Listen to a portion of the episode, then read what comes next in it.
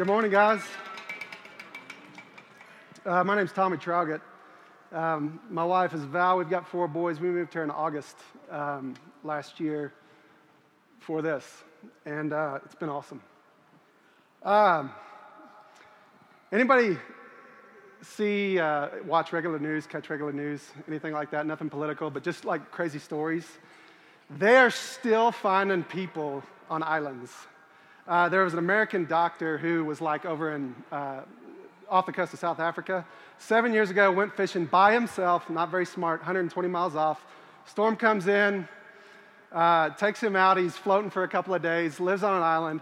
Last week, some guy's flying over, sees this guy, calls, and uh, the authorities and all the people come out there to write their stories and do all this. And so they get there, and I, I didn't catch the whole thing, but I got the gist of it. And it was this guy was, ama- he, he had the same body weight as he did when he was lost seven years ago. They thought this guy was dead. When they find people like this, they're kind of shriveled up usually. I mean, it was all by himself, was very uh, productive in like being able to feed himself and stuff. And so, anyway, he built himself a house, was able to do that, made tools and all this. And they got pictures of that. And we're asking him questions How'd you do this? How'd you do that?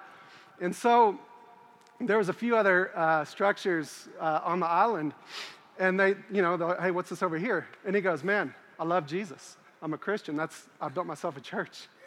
Can you believe that? And so I'm like, dang, man, I'm to worry about feeding myself before, I guess you get bored. And uh, like I said, the guy fed himself. So anyway, and this other, this third structure, they said, uh, you know, hey, what, what's this? You know, shop? He goes, no, that's where I used to go to church. and so there's a lot of truth to that story. And uh, as dumb as it is, uh, what I'm gonna, uh, we're going to talk about divorce and sex today. And, and, that, that's caused a lot of division. That's caused people to not feel comfortable and leave. And then that's caused people uh, hesitancy to, to come in. They don't feel welcome, they don't feel loved. And, and guys, for all of sin and fall short of the glory of God, we are all broken in need of Christ, okay? Uh, let us pray.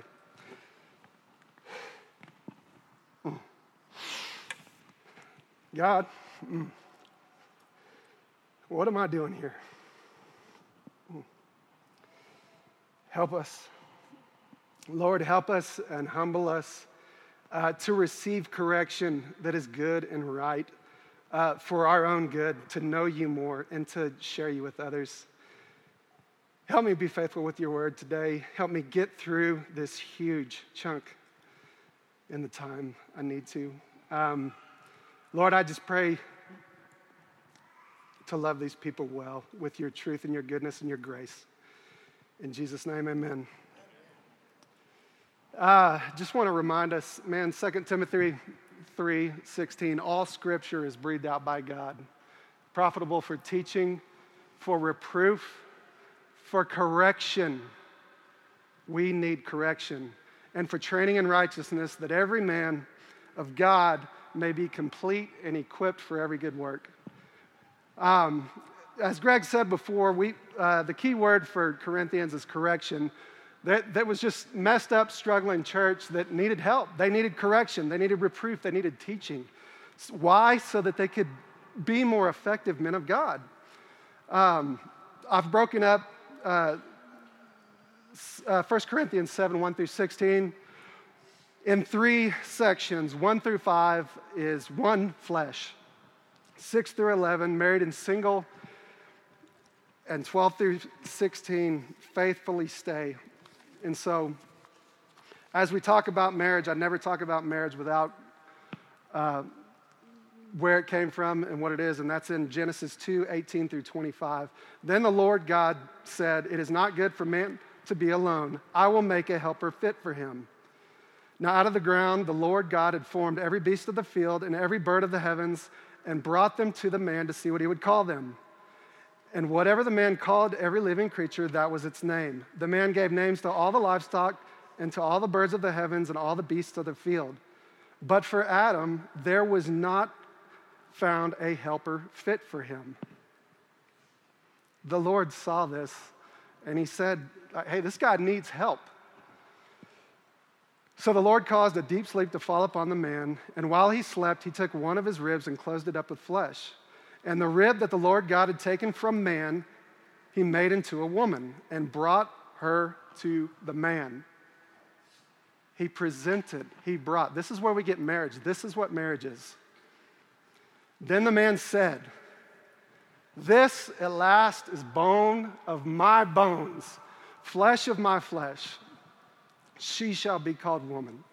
Without even knowing, he has never seen a woman. He has never seen anything like this. And he sees her, and he's at last, at last, it was in him to know and crave and want and desire that, and God gave that to him. She shall be called woman because she was taken out of man. Therefore, a man shall leave his father and mother and hold fast to his wife, and the two shall become one flesh. Um, so, back into uh, 1 Corinthians. Now, concerning the matters about which I wrote, Paul is replying to a letter that the Corinthian church had written to him. Hey, we have questions. There's distortions, there's things going on we don't think is right. What do we do? Um, how do we do this? They're, they're asking questions. And so Paul is responding and, um, to those, uh, specifically about sex, sex and marriage, sex outside of marriage, um, in divorce. And so, um, let's see. Did I skip a page? Um, so, down, um, it is good for a man not to have sexual relations with a woman, but because of the temptation to sexual immorality, each man should have his own wife and each woman her own husband. He's being very specific here, as, like as far as polygamy goes, and, and one wife. Each woman, one man, each man, one woman. No other way. That's it. And so um, the church was being influenced by the Roman culture, who actually counseled the men, uh, I'm sorry, counseled the women that, hey, if you marry this guy and he's, you know, sleeping with these other women, it's okay, he still loves you. And that, that was the counsel outside of the church that was infecting the church of Corinth. And just that they got off track and were allowing worldly influence to distort the church. And that wasn't so. And so this is, he goes on to uh, address that. And so it, it's, it's one man for one woman, and this is good. Proverbs 18:22 tells us, "He who finds a wife finds a good thing and obtains favor with the Lord." She's a gift. Proverbs 18, uh, 5, 18 through 20. Let your fountain be blessed and rejoice. And rejoice in the wife of your youth, a lovely deer, a graceful doe. Let her breast fill you at all times with delight. Be intoxicated always in her love. Why should you be intoxicated, my son, with the forbidden woman and embrace the bosom of an adulteress. He's saying, enjoy your wife. Sex is good, it is a gift. All the way back in the garden, it was, it was made by God, for God, for oneness in marriage. And so enjoy it. This is good. Um, and then verse 2 but because of your temptation to sexual immorality, each man should have his own wife, and each wife should have, his own, have her own husband. Uh, he, this, is, this is a warning. I've, th- this, is, this is nothing I don't battle, like lust and, uh, you know, just other things, worldly pleasures. And uh, the, the, way I battled this, I, I, had a, I had an addiction to pornography, really bad. And there was a day, like we had worked on it, my wife and I, it's when our marriage started changing and we were kind of getting back on track. We were being corrected. And, and, and when we got married, we just didn't know what we were doing. I didn't know how to lead. And it was a wreck. And thank God he led us to a place that showed us his way. I was self employed. I had an office. There was nobody, nobody around that saw me in my sin. It was so easy to sin and be hidden and, and keep that shame to myself. And, and I, I had my phone in my my hand one day and I, I, I wanted to look at pornography. And I'm looking at my phone. I just feel the Spirit just say, call Val. And so I call Val and I say, babe, I love you. I love you. And right now, I want to look at pornography. I want to do that. I want to do that, and I want to get the short, deathly pleasure that I get out of that. That's what I want to do. But I love you, and I love Jesus, and I don't want to do it. And that was hard. That, that hurt her at that moment. And she said, Let's pray. And so we prayed. And I brought that trash into the light. And I, I told my wife, I called my pastor, I told him, I started telling my friends, man, I've been looking at porn, and I, I had to call my wife and do this. And from that day and that time, that was put to death for months. Okay? It came back. It comes back. But you know what I do? I call my wife and I say, hey, babe, I love you. My mind's wandering. I haven't looked at it. I'm confessing my temptation. I don't call after and confess my sin. And so, what hurt her when I first confessed that uh, ha- has grown to, hey, this is love. This is my husband loving me. Being honest in his weakness and sharing. It may hurt me to know this, but he's coming to me and he's not allowing he's not himself to go there. And I thank God for that. And I'm and it, it just has been really good since then. And then just other warnings in scripture. 1 Peter 2:11. Beloved, I urge you as sojourners and exiles to abstain from the passions of the flesh which wage war against your soul. People die in wars. 1 Corinthians earlier in, in chapter 6, 18 through 20. Flee from sexual immorality. Every other sin a person commits is outside the body, but the sexually immoral person sins against his own body. Or do you not know that your body is a temple of the Holy Spirit within you, whom you have from God? You are not your own. You were bought with a price. So glorify God in your body. How do you do this? How do you do this, guys? When those thoughts come, what are you doing? Are you, are you holding on to it? Are you allowing it to feed your anger and your rage? Are you, or are you getting it out? Are you dragging it in the light? Are you loving your wife by inviting her in. When you invite her in, this, the, the other stuff in here is talking about oneness, and that creates oneness. You fight those battles together, you bear those burdens together. A good way is Psalm 119 9, 9 through 11. How can a young man keep his way pure? By guarding it according to your word. With my whole heart, I seek you, not my flesh. I seek you. Let me not wander from your commandments. I have stored up your word in my heart that I might not sin against you. The rest of verse 2 and down to 4. Each man should have his own wife, and each woman her own husband. The husband should give to his wife her conjugal rights, and likewise the wife to her husband. For the wife does not have authority over her own body but the husband does. Likewise, husband, the, the husband does not have authority over own, his own body, but the wife does. This makes the, for an extremely level playing field. This is, this is oneness. This is, I can't work without you, and you can't work without me, and you can't work without me, and I can't work without you. It doesn't work. She is his, and he is hers. This is equality and oneness and unity. The two have become one flesh. So act like one flesh and work together. This, idea of oneness is so foreign to this world. It's this I hate. You do you, man. You do you. You be happy. And the counsel that we get when there's any kind of trouble, it's leave him. You be happy. God wants you happy. God wants you holy.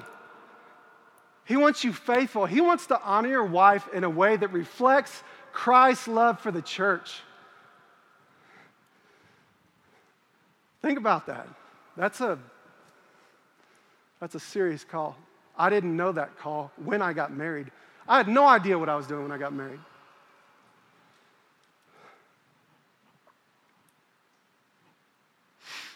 Jesus gives a great example of this. Mark 10 45. For even the Son of Man came not to be served, but to serve and to give his life as a ransom for many.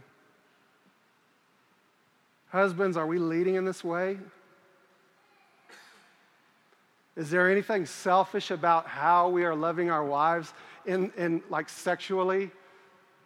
Are we pursuing the heart before we're pursuing the body and our pleasure? What's it look like for you? How are you doing that?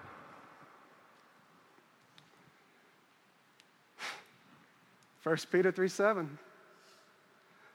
Likewise, husbands, live with your wives in an understanding way, showing honor to the woman as a weaker vessel, since they are heirs with you of the grace of life.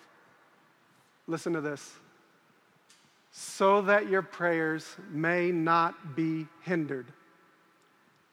We can be treating our wives in a way that is not honoring, is not glorifying God, that is damaging, that is keeping us from oneness, where we say, God, help me with this, God, help me with that. And He is saying, not today. So that our prayers may not be hindered. I've had prayers hindered. I have.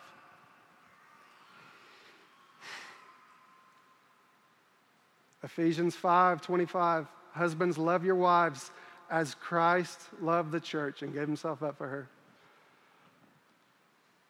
Down 31, 32. Therefore, a man shall leave his father and mother and hold fast to his wife, and the two shall become one flesh. Again, this is repeated over and over. This mystery is profound, and I am saying that it refers to Christ and the church.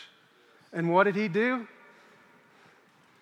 He initiated, he, he came, to, he saw, hey, they can't do it. He comes down, not to be served, but to serve. And he gets tortured, he gets trashed on a cross, and he dies for us. And that is what a husband's call is in a marriage on his wife. Uh,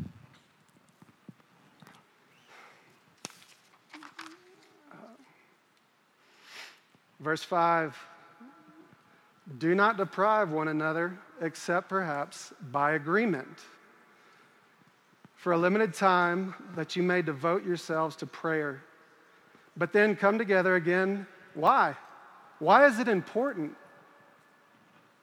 So that Satan may not tempt you because of your lack of self control. This is evidence that shows that sex is, in fact, important within marriage. This is an exception for married couples to abstain from sex, but have, there's conditions to it. There's guidelines. Hey, if you're not, if you're not going to have sex, if you're not going to do it, there's four things you need to know. There is a way to abstain. By agreement, for a limited time. Why? That you may devote yourselves in prayer. So you're willing to take time. It's like a fast. You're fasting from sexual relations with your wife so that you may become closer, more fully devoted, more focused on God. But, but then come together again. Why? So that Satan may not tempt you. The person, um, so that Satan may not tempt you because your lack of self control. This is a It's a warning as well. I mean, because of your lack of self control, this is a warning. This is saying, hey, there's a way to do it, but be careful. Here's how you do it. And when you're done abstaining, when you're finished, get back together. That's good. That's good. And again, this is only done to focus and be more fully devoted to Christ. It's, it's a break. It's like, Jesus, I, or I'm sorry, baby, I love you. But let me, hang on, let me just really focus. And I'm, i mean, that's kind of making a little bit light of it, but it is serious. It's so serious, it was jacking the church up. And so Paul's addressing it, he's telling them how to do it.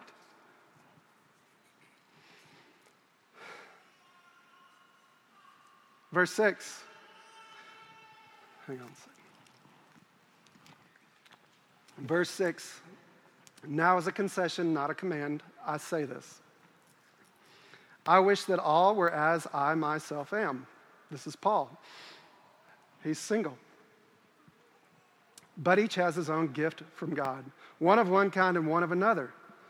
The gifts he's speaking of are the gift of singleness and the gift of marriage. To the unmarried and widows, I say that it's good for them to remain single as I am. Paul wishes that all were single like he is so that they could be more fully devoted followers of Christ and not be held back by their families and children. I mean, it's, that's what he's saying. I, he, is not, he, is, he is not a divided man. He is, can give full focus, full attention to God. And w- without restraint, he can pick up and go as he needs, anytime he wants to. And yes, there is an advantage up there. He can be more effective. But some do have the gift of singleness, but there's others that have the gift of marriage. My wife, I love Jesus more because of my wife. I absolutely do not have the gift of singleness. I never did. I never did. I needed people all the time.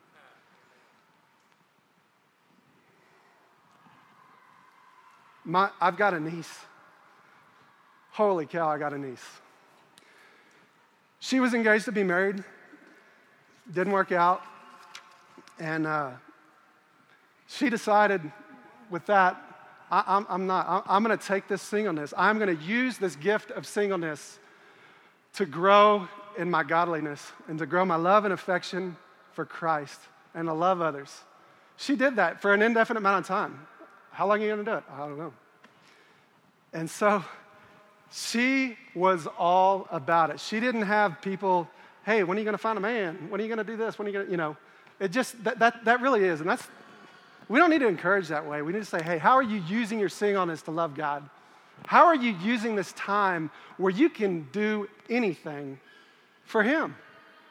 How are you using that gift? And uh, she, she met a guy on, on some of the mission stuff she does who was a pastor in Guatemala and uh, is marrying this guy, Guatemala, sorry. Um, and uh, she's going to be married in, in August, and, and, I'm excited about that, and I think it's going to be great. And so, um, in, l- later on in verse 28, Paul tells us this is kind of funny, but if you do marry, you have not sinned. So that's good. Paul, Paul. Uh, and if a betrothed woman marries, she has not sinned, yet those who marry will have worldly troubles. I would spare you of that. He's, he's just, hey, marriage is work. It is far more work than anybody ever told me. I never got a good bit of truthful advice before I got married. I, may, I wasn't seeking it in the right places, but it was terrible advice. There is a way. 1 Corinthians 7 32 and 35, a little later on again. Uh, I want you all to be free from anxieties. The married man is anxious about things of, uh, the, I'm sorry, the unmarried man is anxious about the things of the Lord, how to please the Lord. But the married man is anxious about worldly things, how to please his wife. And his interests are divided. And the unmarried or betrothed woman is anxious about the things of the Lord how to be holy in body and in spirit. She can give full devotion without the nonsense of a boyfriend or a husband distracting her. But the married woman is anxious about worldly things, how to please her husband. I say this for your own benefit, not to lay any restraint upon you, but to promote good order and to secure your undivided devotion to the Lord. How can you best serve the Lord? Are you using that in your singleness, single people? Married men, women, are you using your marriage for undivided, full devotion to God? Is that how you're using it? We need to realize this. We need, we need to be aware hey, we, we are in marriage. Hey, we, how are we going to use our marriage to glorify God? What are we going to do? How can we display the beauty of Christ through that? Single people, how can we do it single?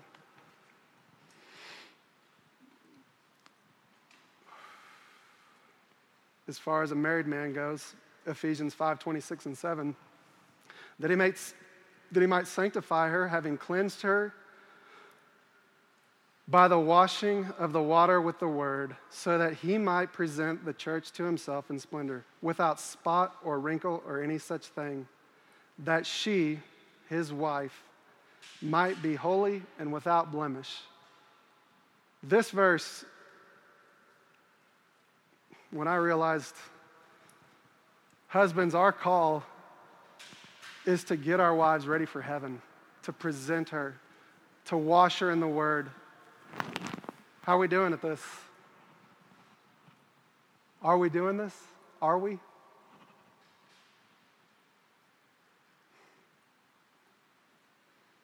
Verse 9. But if they cannot exercise self control, they should marry, for it is better to marry than burn with passion. To the married, I give this charge not I, but the Lord. The wife should not separate from her husband, but if she does, she should remain unmarried or else be reconciled to her husband. And the husband should not divorce his wife.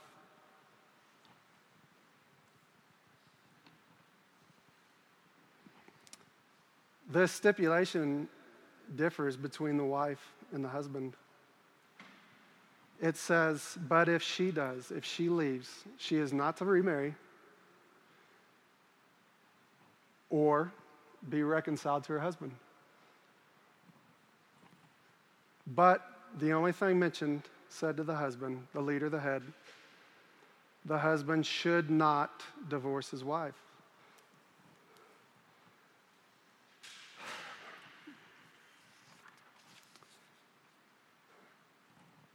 Back, I'm sorry, guys. Back at verse 9. I jumped ahead. I'm sorry. But if they cannot exercise self control, they should marry. Paul is saying if you're going to struggle, if you're going to burn with passion, if you're going to have issues, then where, do, like, if sex is the problem, where do you go? To marriage. It's okay. It's, it's good and right within marriage. I'm sorry I jumped around there. I hope that makes sense. Um, Jesus, we're, we're going we're gonna go to him in Mark 10, uh, 10 5 through 9.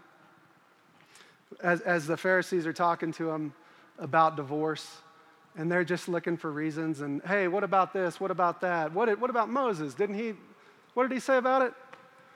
And Jesus said to them, because of your hardness of heart. Because of your hardness of heart, he, Moses, wrote you this commandment. But from the beginning of creation, Genesis 2 in the garden, but from the beginning of creation, when God took that bone and he made that helper, when he saw that need, God made them male and female Therefore, a man shall leave his father and mother and hold fast to his wife. And the two shall become one flesh. Again, there it is.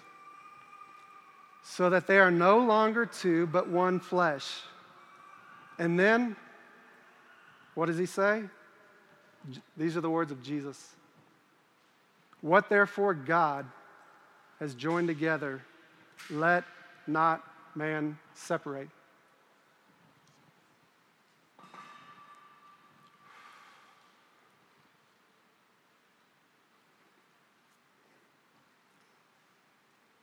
He doesn't allow divorce. It was not intended in the beginning, from the beginning. The two become one flesh.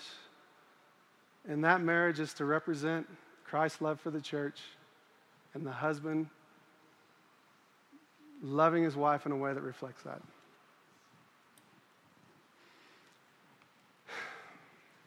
This is easy for me to see and understand and believe. And I know, like, some other churches, I mean, they've done a really poor job at being specific on this. At Outpost, if you, if you are a member and you come to us and say, I want to divorce my wife, we are going to lead and counsel to reconciliation every single time, no matter what. That is what we are called to do, and to be faithful, that's what we're doing. Uh, in the fall, we're going to have a, a topical um, sermon series on MDR, marriage, divorce, or marriage. We're going to be very specific. You will know the counsel that you will give uh, about divorce before you come ask us. We're going to be very close, very clear about that. And then we're going to have a Q&A. And we want you guys to come and ask questions. Ask anything you want to ask. And, and we're going to we're going to just take you to Scripture. Um,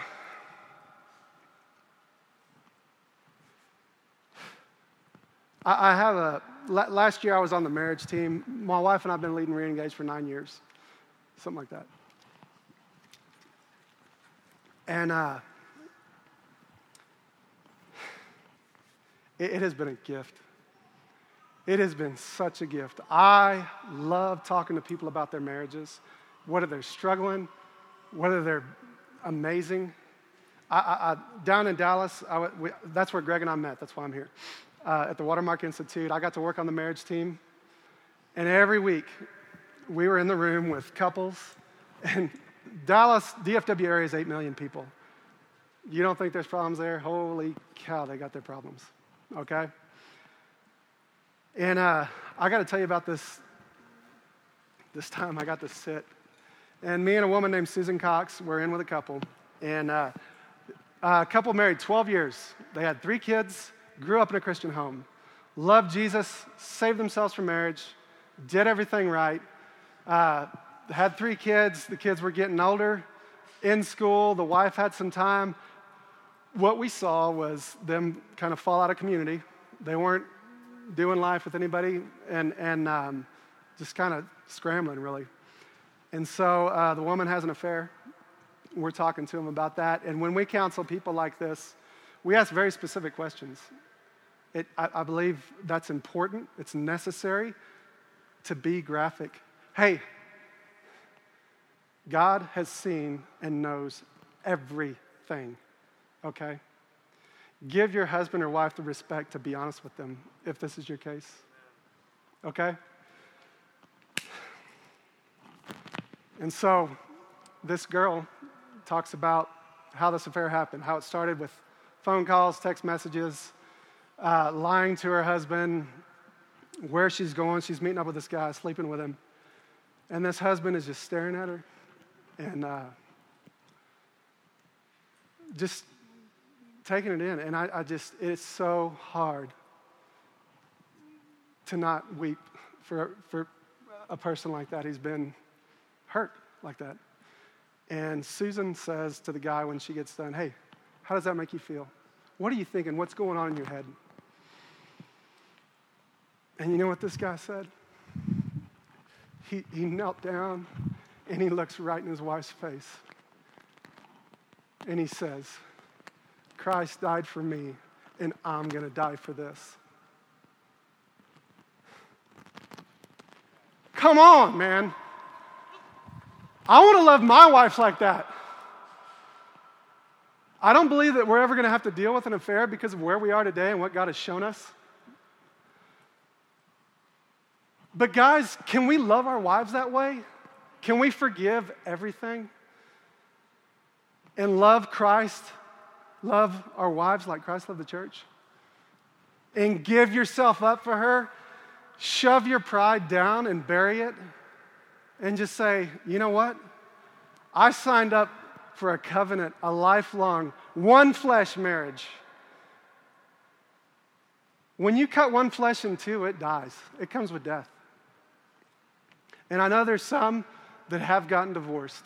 And what Paul is getting at in a lot of this is hey, wherever you are, if you are divorced, if you are, just stop it. Confess. You may need to repent. But focus back on Jesus. Wherever you were, repent. It's okay. It wasn't God's best, and there is going to be damage. But get your eyes off of the shame and guilt and get your eyes on Jesus and be effective and reflect Him in your marriage today.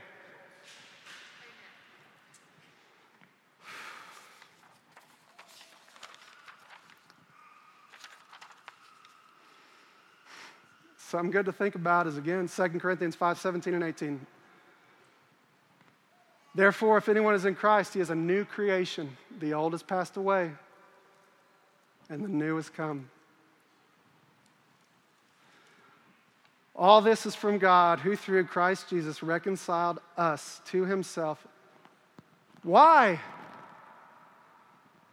To give us the ministry of reconciliation. We reconcile, we don't divorce.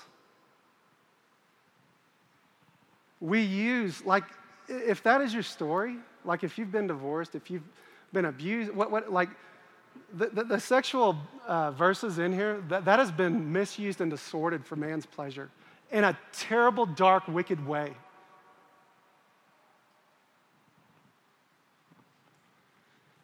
God wants to give you freedom from that. But you got to bring it in the light. You got to confess it. You got to get it out. The guilt and shame that I held on to that kept me from God, God's best, and the freedom and the life, and just being able to breathe and having no shame. It's a beautiful, wonderful thing. I want that. We all want that for you. We're not going to shame you. No matter what your story is, we're going to love you. We're going to, if there's reconciliation that needs to be happening, we're going to walk through that with you. Verses 12 through 16, uh, faithfully stay is how I titled that one. Faithfully be. To the rest I say, I, not the Lord, that if a brother has a wife who is an unbeliever and she consents to live with him, he should not divorce her.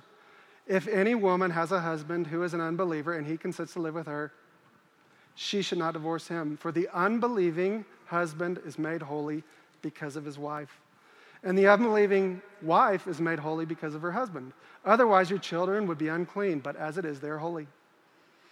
But if the unbelieving partner separates, let it be so. In such cases, a brother or sister is not enslaved God has called you to peace. For how do you know, wife, whether you will save your husband? How do you know, husband, whether you'll save your wife? This is,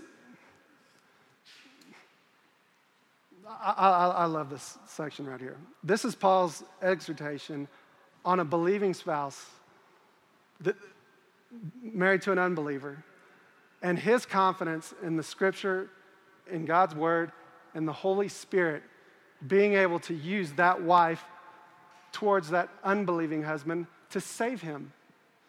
It's showing confidence in the power of God and what he can do.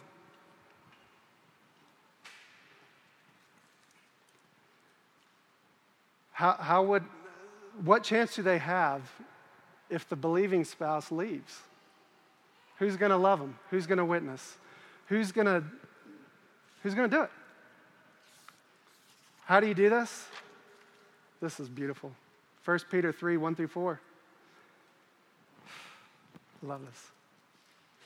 Likewise, wives, be subject to your own husbands, so that even if some that do not obey the word, if there's husbands that aren't obeying the word, if they're not believers, they may be one without a word. Not O N E, but W O N, one, victory. That they be one without a word by the conduct of their wives. When they see your respectful and pure conduct, when a wife, when a woman, I know a lady like this where we came from. They were unbelievers when they were married. Um, and then Jehovah's Witness got a hold of him.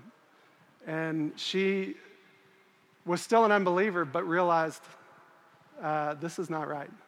And another faithful lady, uh, who we named a son Dobson after, um, witnessed to her, brought her to, you know, led her to Christ. And that woman is married today, still, for years, who was an unbelieving person, husband, now Jehovah's Witness. She won't leave him.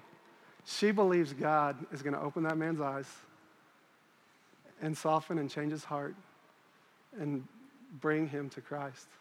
I pray for that lady from time to time. I, I should I want to pray for her more, but I mean, it's amazing.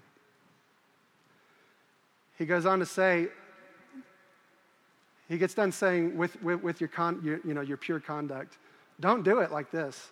Do not let your adorning be, to be external, the braiding of hair, putting on of gold jewelry, or your clothing you wear, but let your adorning be hidden person of the heart with the imperishable beauty of a gentle and quiet spirit, which in God's sight is very precious. That's a beauty that most men don't see. The beauty of a woman fully devoted, going after Christ, I think sometimes we laugh about it. Um, I, I was really stupid a long time ago. I still got work to do. But if I were to draw you a picture of like who I thought I was going to marry, it would not look like this woman externally. But that woman is beautiful. She's more beautiful than anything, except for one thing. But her love for Jesus is so beautiful. And the way she's up every single morning reading her Bible. We got four kids, and that's hard to do. She devotes, she spurs me on. I love Jesus more. She is using her gift of marriage in ways she doesn't even know. I wouldn't be up here if it wasn't for her. I wouldn't. I might not be alive. Thank you, Jesus, for Valerie. All right. We get on time? Sorry, guys.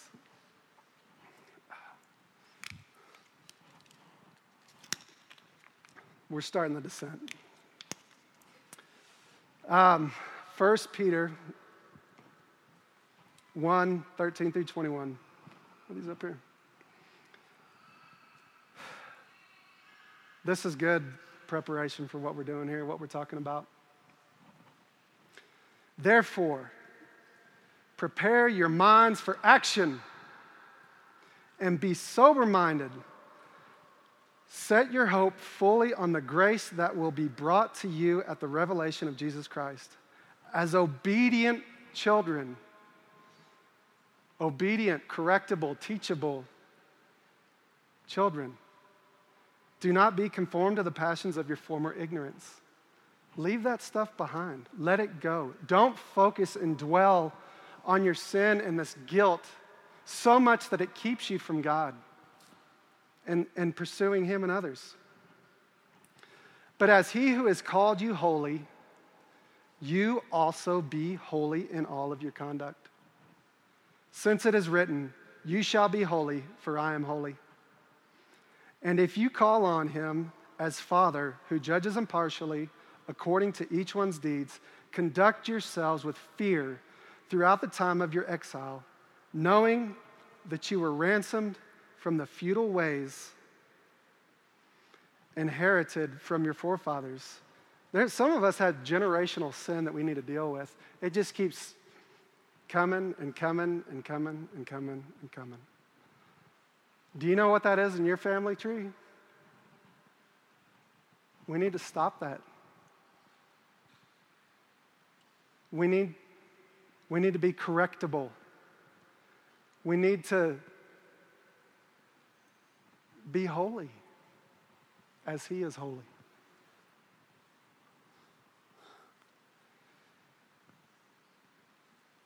Knowing that you are ransomed from your futile ways, inherited from your forefathers, not with perishable things such as silver or gold, but with pre- the precious blood of Christ. Like that of a lamb without blemish or spot, he was foreknown before the foundation of the world, but was made manifest in the last times for the sake of you who through him are believers in God, who raised him from the dead and gave him glory. Why?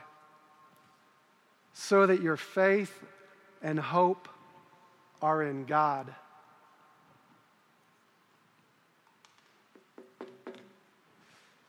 What is your faith and hope in, guys? Is there anything keeping you from giving all all your life? Just this morning, I heard a beautiful couple talk about things. Hey, we shared this, we shared this. They've been married a long time. And we get to watch God work in their marriage and do wonderful things.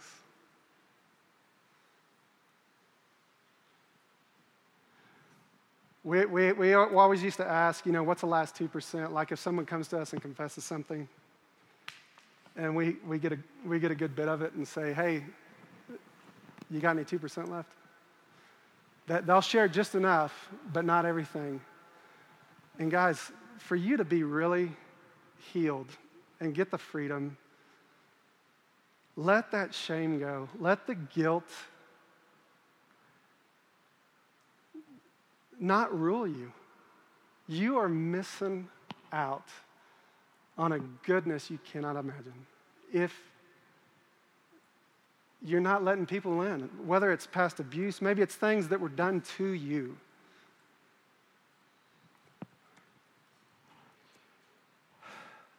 Like I said, men have used some of these verses for their own wicked and sinful pleasure and done serious damage. Don't let someone else's sin keep you from growing and loving Christ more and just the simple freedom that comes in being known. For all have sinned and fall short of the glory of God. We're all broken in need of Him. It doesn't come without you acknowledging, I am weak. I wish I could describe the feeling when I called my wife that day. Thinking about, thinking about how I uh, felt before I called her and just how little and weak and helpless I was. In your weakness, He is strong and it's His strength. We're nothing. We are nothing. We are hopeless and lost and dead without Him.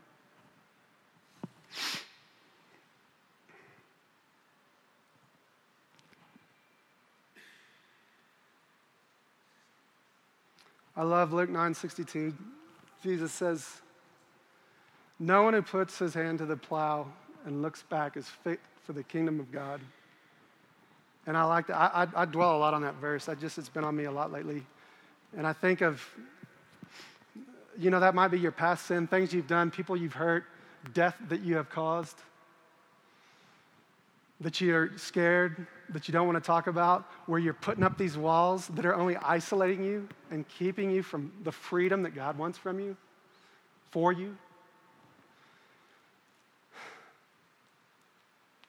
But putting your hands to the plow, and behind you, all that stuff is tilled up and it's ready for growth.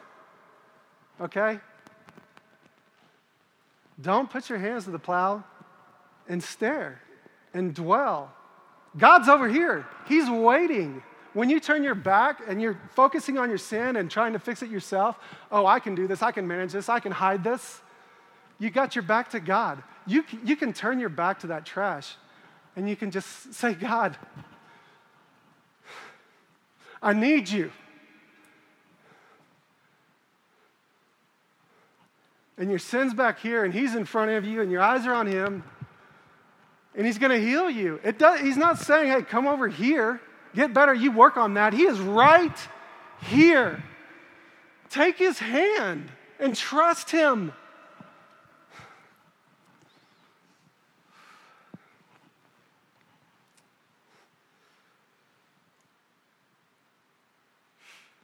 So, in all this, you know, Paul addressing the church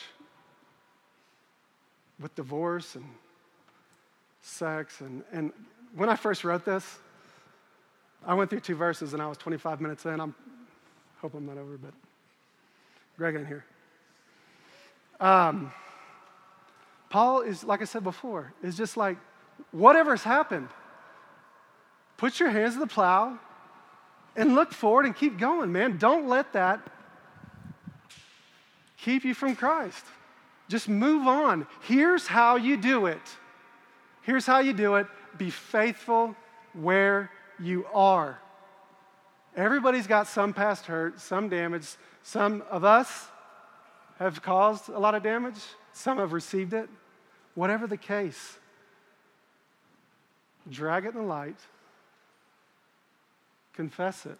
The prayer of a righteous person has great power, great power in healing. One more Luke 1, Luke 5:32. I have not come to call the righteous, but sinners to repentance. Which is all of us. Romans 3:23. For all have sinned and fall short of the glory of God. But Romans 5:8. God shows his love for us in that while we were still sinners, Christ died for us.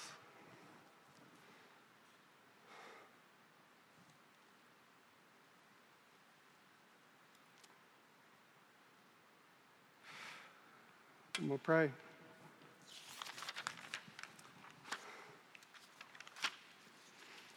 Father,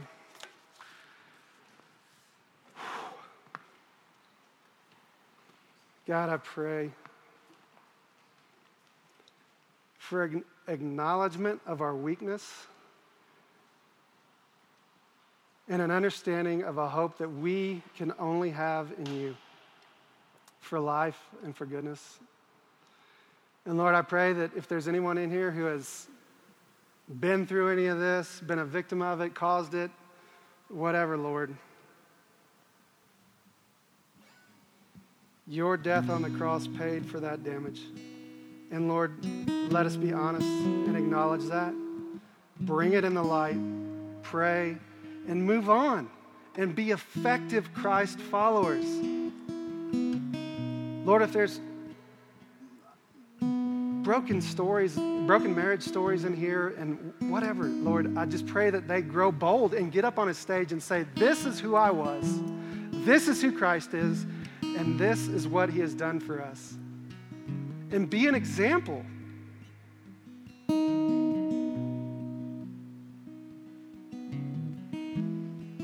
Lord, even when we're not, you're faithful. Even when we're not, you're faithful, Lord. Your grace covers that. I pray that we don't rely on that. I pray that we seek to diligently and faithfully love and follow and represent you well in our marriages, in our singleness, and put the past and our sinful, broken stories to death and just look at you and put our hands to the plow and move on.